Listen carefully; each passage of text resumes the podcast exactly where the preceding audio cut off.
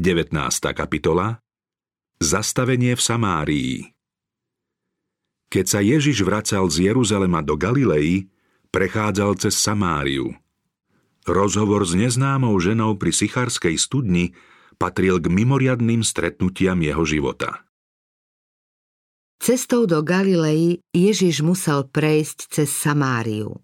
Blížilo sa poludnie, keď prišiel k prekrásnej Sychemskej nížine. Pri vstupe do tohto údolia bola Jákobova studňa. Ježiš si k nej po únavnej ceste sadol, aby si odpočinul, kým jeho učeníci kúpia niečo na jedlo. Židia a Samaritáni boli úhlavní nepriatelia a jedni druhým sa všemožne vyhýbali. Rabíni síce obchodovanie so Samaritánmi v prípade nevyhnutnosti pripúšťali, no akýkoľvek spoločenský kontakt s nimi odsudzovali. Žid by si od Samaritána nikdy nič nevypožičal a neprijal by nejakú láskavosť, aj keby šlo len o krajec chleba alebo trocha vody.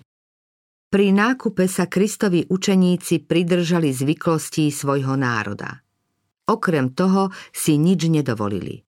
Ani by im nebolo napadlo požiadať Samaritánov o nejakú láskavosť alebo im ju preukázať. Ježiš sedel pri studni vyhladnutý a smedný. Od rána prešiel dlhú cestu a páľavá poludnejšieho slnka mu utrpenie len zväčšovala.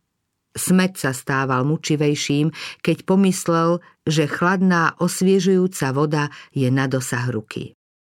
Napiť sa však nemohol. Nemal ani lano, ani vedro a studňa bola hlboká. Aj on bol človek. Čakal teda, kým niekto príde po vodu. K studni prišla istá Samaritánka a ako by Ježiša ani nevidela, naplnila si čbán vodou. Keď chcela odísť, Ježiš ju požiadal o trochu vody.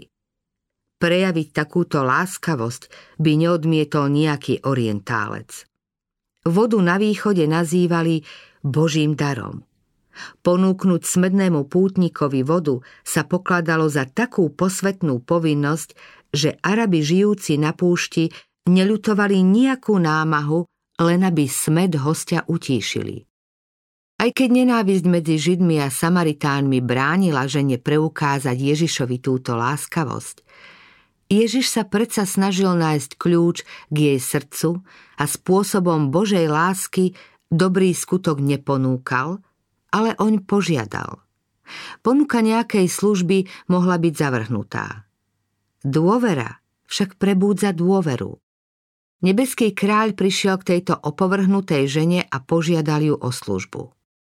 Ten, ktorý stvoril oceány, ktorý ovláda vodné hlbiny, ktorý otvoril pramene a potoky zeme, sadol si unavený k Jákobovej studni a bol závislý od láskavosti cudzinky, ktorú požiadal o dúšok vody.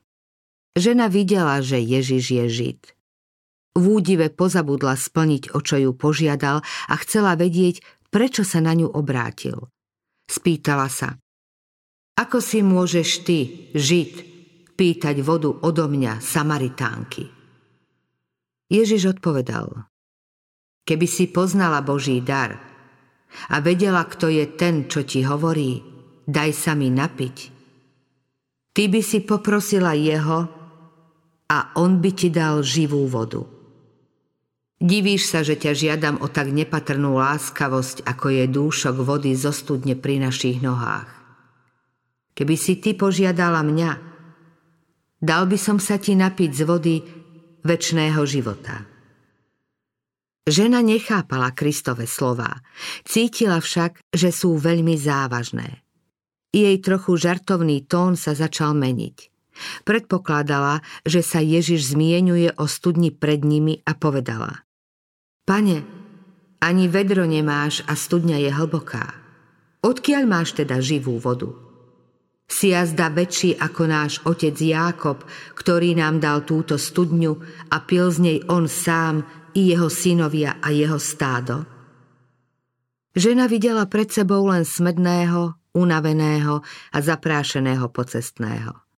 V mysli ho porovnávala s ctihodným patriarchom Jákobom.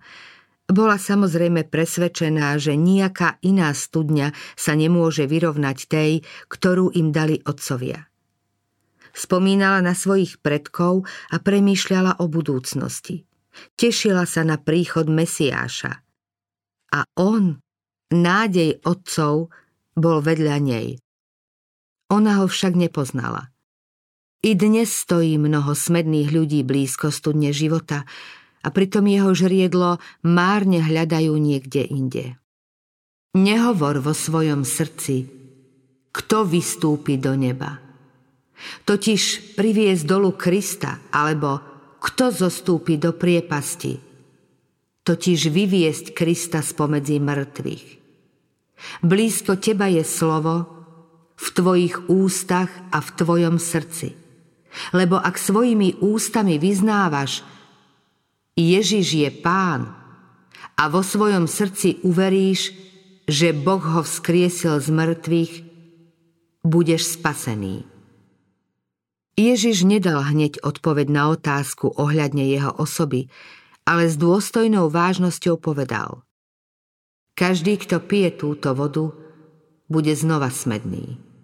Kto sa však napije z vody, ktorú mu ja dám, nebude žízniť na veky a voda, ktorú mu ja dám, stane sa v ňom prameňom vody prúdiacej do väčšného života. Kto si chce smet uhasiť pri studniach tohto sveta, ten bude stále smedný. Všade sú ľudia, ktorí prežívajú pocit neuspokojenia. Túžia po niečom, čo by utíšilo ich smet. Túto túžbu môže naplniť len jeden jediný. Svet potrebuje Krista, žiadúceho všetkých národov. Božia milosť, ktorú môže udeliť len On, je ako živá voda, ktorá dušu očisťuje, občerstvuje a posilňuje. Ježiš nepovedal, že smednému postačí len jediný dúšok vody života. Kto Kristovú lásku okúsi, bude po nej túžiť stále a nebude hľadať už nič iné. Bohatstvo, pocty sveta, ani jeho radovánky ho už nebudú zaujímať. V srdci mu bude stále znieť len teba viac. Ten, ktorý človeku zjavuje, čo potrebuje, čaká, aby mohol utíšiť jeho duchovný hlad a smet. Na to nestačí nejaký ľudský zdroj ani pomoc. Studne sa vyprázdnia, jazera vyschnú, ale náš vykupiteľ je nevyčerpateľný prameň. Môžeme piť stále znova a čerstvej vody bude stále dosť. Kto má v srdci Krista, ten sa sám stáva prameňom požehnania prameňom vody prúdiacej do väčšného života. Z tohto zdroja môže načerpať dostatok sily a milosti na uspokojenie všetkých svojich potrieb. Keď Ježiš hovoril o živej vode, žena na neho hľadela pozorne a s údivom. Prebudil v nej záujem a túžbu po dare, o ktorom hovoril. Pochopila, že nejde o vodu z Jakobovej studne. Z tej totiž čerpala stále, píla a vždy bola smedná. Povedala, pane, daj mi takej vody, aby som už nebola smedná a nemusela sem chodiť čerpať. Chúlostivá téma Ježiš teraz náhle zmenil tému rozhovoru. Skôr ako táto žena mohla prijať dar, ktorý jej chce dať, musela poznať svoj hriech i svojho spasiteľa. Povedal jej, Choď, zavolaj svojho muža a príď sem.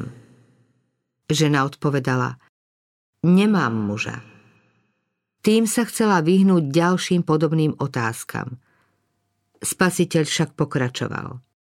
Správne si povedala, nemám muža, lebo si mala 5 mužov a ten, ktorého máš teraz, nie je tvoj muž. To si povedala pravdu. Žena sa zachvela. Tajomná ruka obracala stránky jej života a osvetľovala to, čo pokladala za navždy ukryté. Kto je ten, kto číta tajomstvo jej vlastného života? Pomyslela na väčnosť, budúci súd, kedy sa vyjaví všetko, čo je inak skryté. Vo svetle týchto úvah sa jej prebudilo svedomie. Nič nemohla zapierať. Chcela sa však nejako vyhnúť každej zmienke o tejto nepríjemnej téme. V hlbokej úcte povedala Pane, vidím, že si prorok. V nádeji, že umlčí svedomie, obrátila rozhovor na náboženské dohady. Ak je ten muž prorok, iste jej dá odpoveď na mnohé problematické otázky. Ježiš ju trpezlivo nechal, aby hovorila o čom chce. Čakal však na príležitosť, aby jej znova poukázal na pravdu. Naši otcovia sa kláňali Bohu na tomto vrchu, povedala. A vy hovoríte, že v Jeruzaleme je miesto, kde sa treba klaňať. Vrch Garizim bol práve na dohľad. Tamojší chrám bol zborený a zostal z neho len oltár. Židia a Samaritáni viedli dlhé spory o najvhodnejšie bohoslúžobné miesto. Niektorí predkovia Samaritánov patrili kedysi k Izraelcom. Boh však dovolil, aby pre svoje hriechy boli v područí modloslužobného národa. Mnohé generácie žili spolu s modlármi a ich viera postupne podľahla pohanskému náboženstvu. Je pravda, že cudzie modly mali len preto, aby im pripomínali živého Boha, vládcu vesmíru. Ľudia však boli predsa len zvedení k modloslúžobnému uctievaniu ich rytín. Keď Židia za Ezdráša znova stavali Jeruzalemský chrám, Samaritáni im chceli pri stavbe pomôcť. Boli však nevľúdne odmietnutí a medzi oboma národmi vzniklo veľké nepriateľstvo.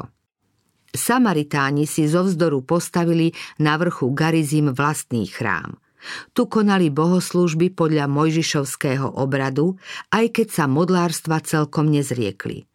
Stíhali ich však pohromy. Nepriatelia im chrám zborili a zdalo sa, že sa splňa zlorečenstvo. No ani tak neopustili svoje tradície a bohoslúžobný ceremoniál.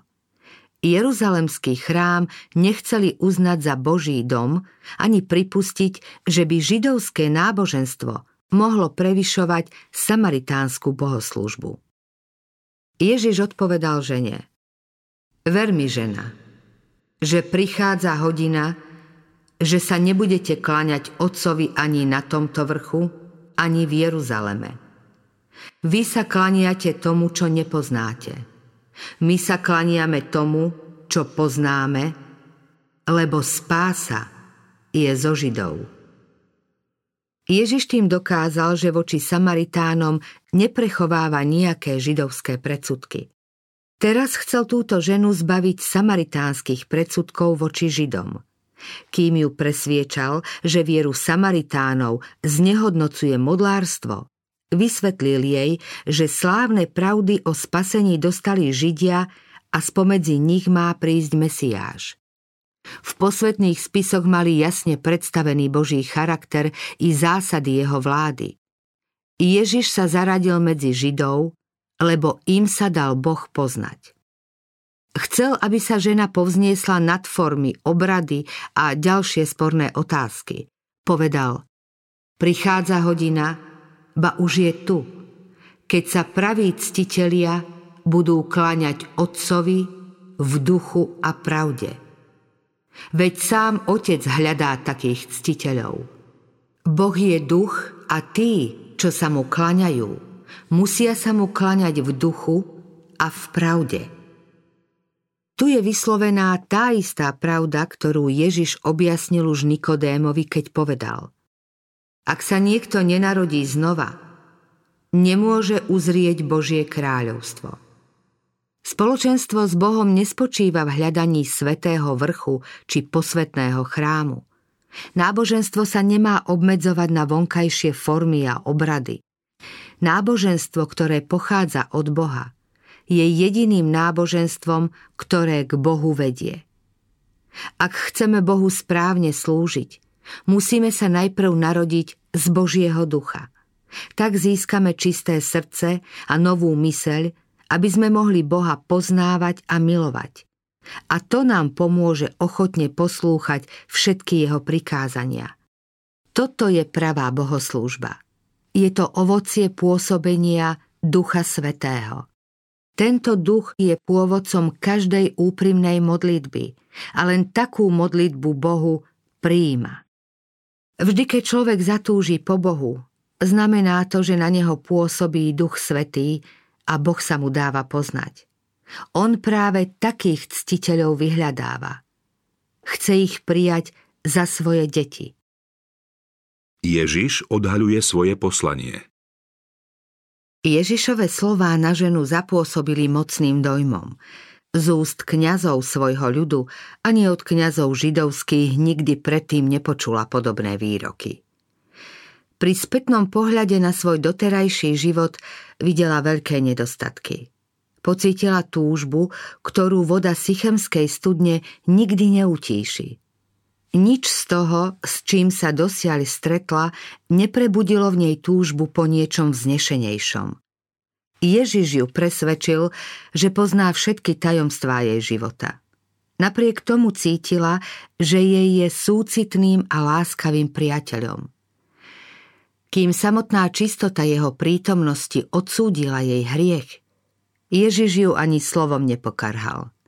Naopak, povedal jej o milosti, ktorá môže očistiť jej dušu. dala predstavu o jeho povahe.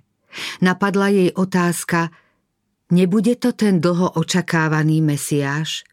Povedala mu, viem, že príde Mesiáš zvaný Kristus – a až príde on, zvestuje nám všetko. Ježiš jej povedal, to som ja, čo sa rozprávam s tebou. Keď žena počula Ježišové slová, v srdci sa jej zrodila viera. Prijala túto obdivuhodnú zväzť z úst nebeského učiteľa. Začala byť vnímavejšia. Bola pripravená prijať aj to najvznešenejšie zjavenie – Zaujímala sa o písma a pod vplyvom Ducha Svetého bola ochotná prijať viac svetla. Skúmala starozmluvné zasľúbenie Hospodin, tvoj Boh, vzbudí ti proroka, ako som ja, z tvojho prostredia, spomedzi tvojich bratov. Toho poslúchajte. Chcela rozumieť tomuto proroctvu. V jej mysli už zažiarilo svetlo – v jej srdci začala prúdiť voda života, duchovný dar, ktorý Kristus dáva každému, kto po ňom túži. Pôsobil v nej Boží duch. To, čo Kristus tak jasne odhalil samaritánskej žene, nemohol povedať samospravodlivým Židom. V rozhovoroch s nimi bol oveľa zdržanlivejší. Samaritánke zjavil to, čo nepovedal Židom, a čo si mali učeníci neskôr zachovať v tajnosti. Ježiš videl, že táto žena získané poznanie použije pri šírení zvesti o jeho milosti medzi ľuďmi. Keď sa učeníci vrátili z nákupu a uvideli Ježiša hovoriť so Samaritánkou, boli prekvapení. Nenapil sa osviežujúcej vody, po ktorej vlastne túžil a nenašiel si ani čas, aby jedol z toho, čo učeníci priniesli. Keď žena odišla, učeníci ho prosili, aby sa najedol. Videli ho pohrúženého v tichom rozímaní. Tvár mu žiarila svetlom a oni nechceli rušiť jeho spojenie s nebom. Vedeli však, že je zoslabnutý a unavený, preto si pokladali za povinnosť upozorniť ho na potreby tela. Ježiš postrehol ich láskavý záujem a povedal Ja mám jesť pokrm, ktorý vy nepoznáte. Udivení učeníci sa pýtali medzi sebou, či mu niekto priniesol jesť, no Ježiš im vysvetlil. Mojím pokrmom je plniť vôľu toho, ktorý ma poslal a dokonať jeho dielo. Ježiš sa potešil, že jeho slová prebudili Samaritánkino svedomie. Videl, že pije z vody života a to utíšilo aj jeho smet i hlad.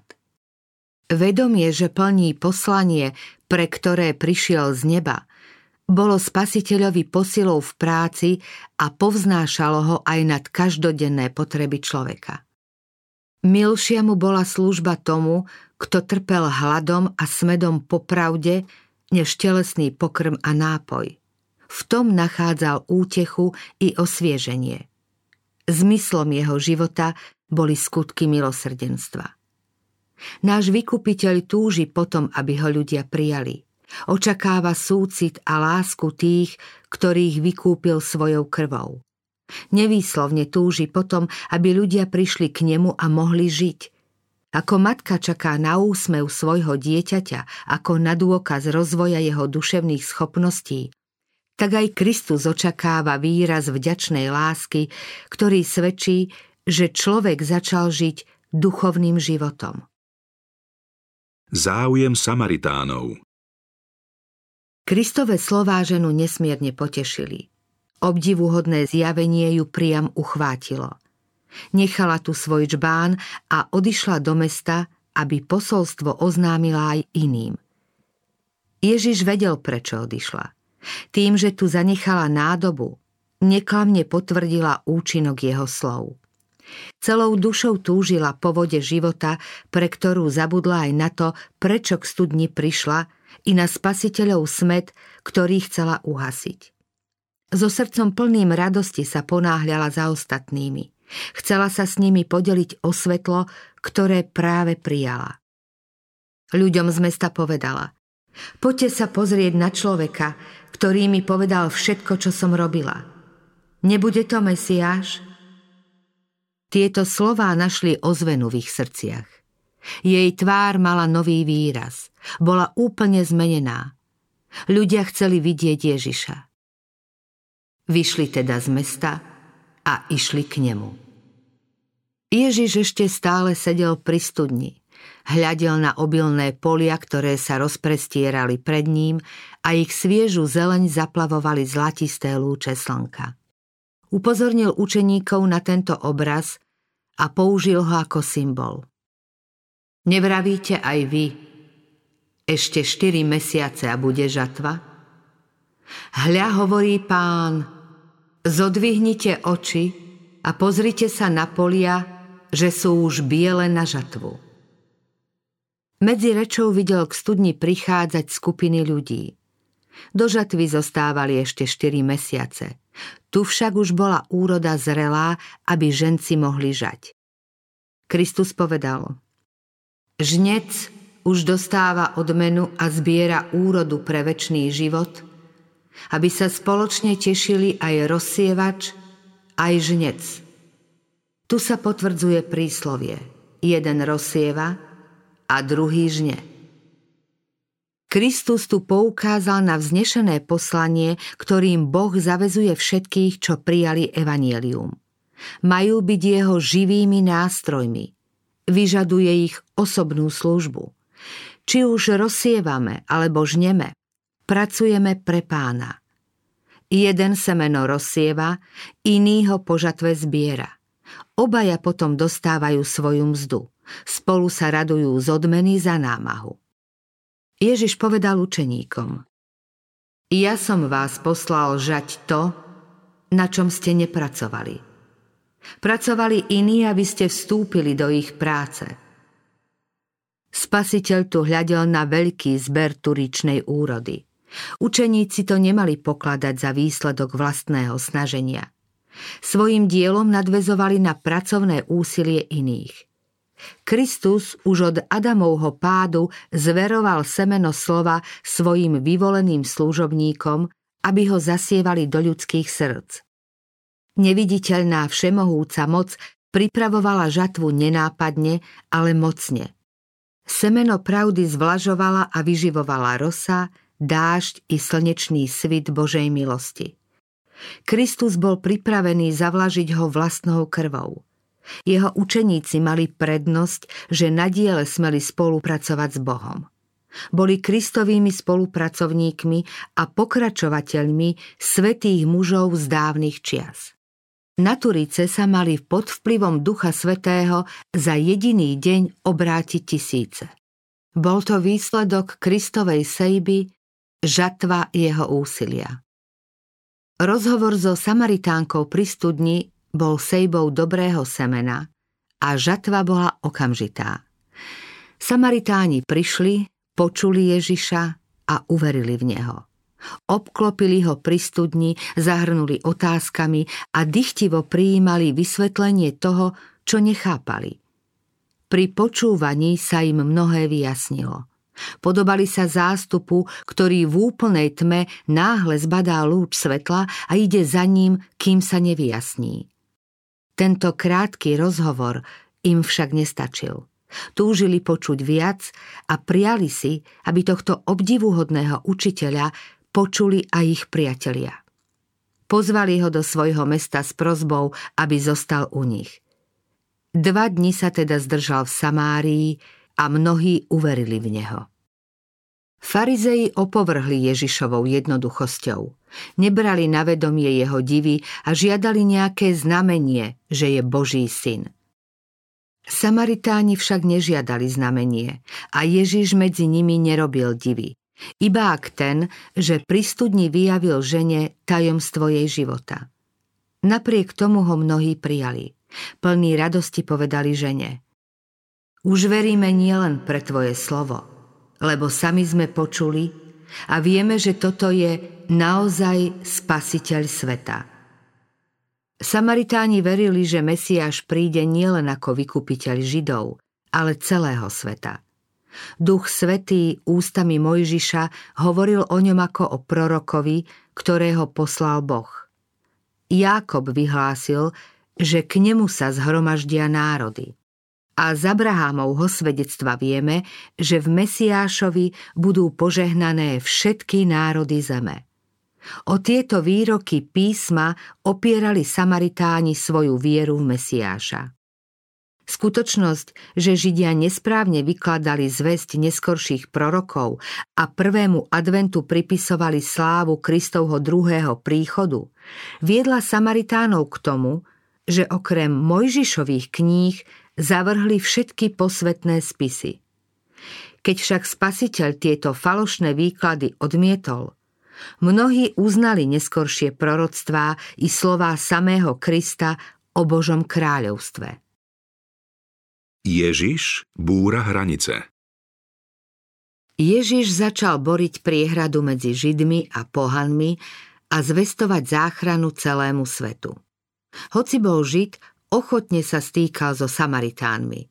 Nedbal na farizejské zvyky svojho národa. Napriek všetkým ich predsudkom prijímal pohostinstvo opovrhovaného ľudu. Spal pod ich strechou, jedol s nimi pri ich stole, jedol jedlo, ktoré pripravili a podávali ich ruky. Učil na ich uliciach a správal sa k ním veľmi láskavo a zdvorilo. V Jeruzalemskom chráme oddeľoval vonkajšie nádvorie od ostatných priestorov posvetnej budovy nízky múr – Rôznojazyčné nápisy na tomto múre oznamovali, že za túto hranicu smú ísť len Židia. Ak by sa niektorý pohan odvážil vstúpiť do vnútorného priestoru, zaplatil by za takéto znesvetenie chrámu životom. Ježiš, ktorý dával chrámu a službám v ňom zmysel, pozýval svojim ľudským súcitom pohanov k sebe a svojim božským zľutovaním im prinášal spásu, ktorú Židia zavrhli. Ježišov pobyt v Samárii mal byť požehnaním aj pre učeníkov, ktorí boli ešte stále pod vplyvom židovského fanatizmu. Nazdávali sa, že vernosť vlastnému národu vyžaduje nepriateľský vzťah k Samaritánom. Divili sa Ježišovmu správaniu – Nemohli však jeho príklad odmietnúť. Boli jeho vernými nasledovníkmi. Počas dvoch dní v Samárii navonok tomili svoje predsudky. Vnútorne sa ich však nezbavili. Len ťažko chápali, že pohrdanie a nenávisť musia ustúpiť súcitu a láske. Po pánovom na nebo vstúpení celé jeho učenie videli v novom svetle – po vyliatí Ducha Svetého si pripomenuli spasiteľov pohľad, jeho slová, úctu a lásku k týmto pohrdaným cudzincom i jeho zaobchádzanie s nimi. Keď Peter kázal v Samárii, celé svoje dielo predchol tým istým duchom. Keď bol Ján povolaný do Efezu a do Smírny, pripomínal si sychemskú skúsenosť a vďačil nebeskému učiteľovi za to, že im svojim príkladom predvídavo pomohol čeliť budúcim ťažkostiam. Spasiteľ dnes pristupuje k ľuďom rovnako, ako keď Samaritánke podával vodu života. Možno, že tí, čo sa nazývajú jeho nasledovníkmi, pohrdajú ľuďmi na okraji spoločnosti a vyhýbajú sa im. Kristus však miluje každého, nehľadí na pôvod ani národnosť či postavenie. Jeho láskou k človeku nemôže nič otriasť. Každému človeku, nech by bol akokoľvek hriešný, Ježiš hovorí Keby si ma požiadal, dal by som ti živú vodu. Pozvanie Evanielia nemožno zúžovať a zvestovať ho len niekoľkým vyvoleným, o ktorých si myslíme, že nám preukážu česť, ak ho príjmu. Posolstvo patrí všetkým. Kedykoľvek sú srdcia ochotné prijať pravdu, Kristus ju ochotne predloží. Predstaví mu Otca, ktorý dokáže čítať v každom ľudskom srdci, aj bohoslužbu, ktorá sa mu páči – Nehovorím v podobenstvách. Predstavuje sa im ako žene pri studni. To som ja, čo sa rozprávam s tebou. Keď si Ježiš sadol k Jakobovej studni, aby si odpočinul, prišiel z Judei, kde priniesla jeho služba len málo ovocia. Zavrhli ho kňazi i rabíni, ba ani tí, čo sa k nemu hlásili ako učeníci, nepostrehli jeho božstvo. Bol unavený a zoslabnutý, no napriek tomu nezanedbal príležitosť rozhovoru s jedinou ženou, hoci cudzinkou, vylúčenou zo spoločenstva Izraela a žijúcou v zjavnom hriechu. Spasiteľ nečakal, kým sa zíde veľké zhromaždenie. Často začal rozhovor s tými niekoľkými, čo prišli k nemu – Postupne sa pri ňom zastavovali ďalší okoloidúci a celý zástup s údivom a posvetnou úctou počúval Božie slovo z úst nebeského učiteľa. Kristov služobník by si nemal myslieť, že k malému počtu poslucháčov nemôže prehovoriť rovnako úprimne a vážne ako k veľkému zhromaždeniu. Úprimný záujem o pravdu môže prejaviť aj jediný človek – kto však môže odhadnúť, aký ďaleko siahli bude jeho vplyv? Samým učeníkom sa zdalo, že spasiteľ v rozhovore so Samaritánkou stráca čas. On sa s ňou však zhováral úprimnejšie a otvorenejšie než s kráľmi, radcami či veľkňazmi. Slová, ktoré jej vtedy pri povedal, našli ozvenu v najodľahlejších končinách zeme. Len čo Samaritánka poznala spasiteľa, priviedla k nemu aj iných. Bola lepšou misionárkou než sami učeníci. Tí v Samárii nevideli žiadne pole pre misijnú prácu. Mysleli len na veľké dielo, ktoré vykonajú niekedy v budúcnosti. Prehliadali zrelú žatvu okolo seba. Žena, ktorou pohrdali, priviedla k spasiteľovi celé mesto – priniesla svetlo svojim spoluobčanom. Samaritánka predstavuje pôsobenie praktickej viery v Krista. Každý pravý učeník sa rodí pre Božie kráľovstvo ako misionár. Kto pije z vody života, stáva sa studnicou života. Príjemca sa stáva darcom. Kristova milosť v človekovi sa podobá prameňu na púšti, ktorý občerstvuje všetkých a v hinúcich prebúdza túžbu napiť sa z vody života.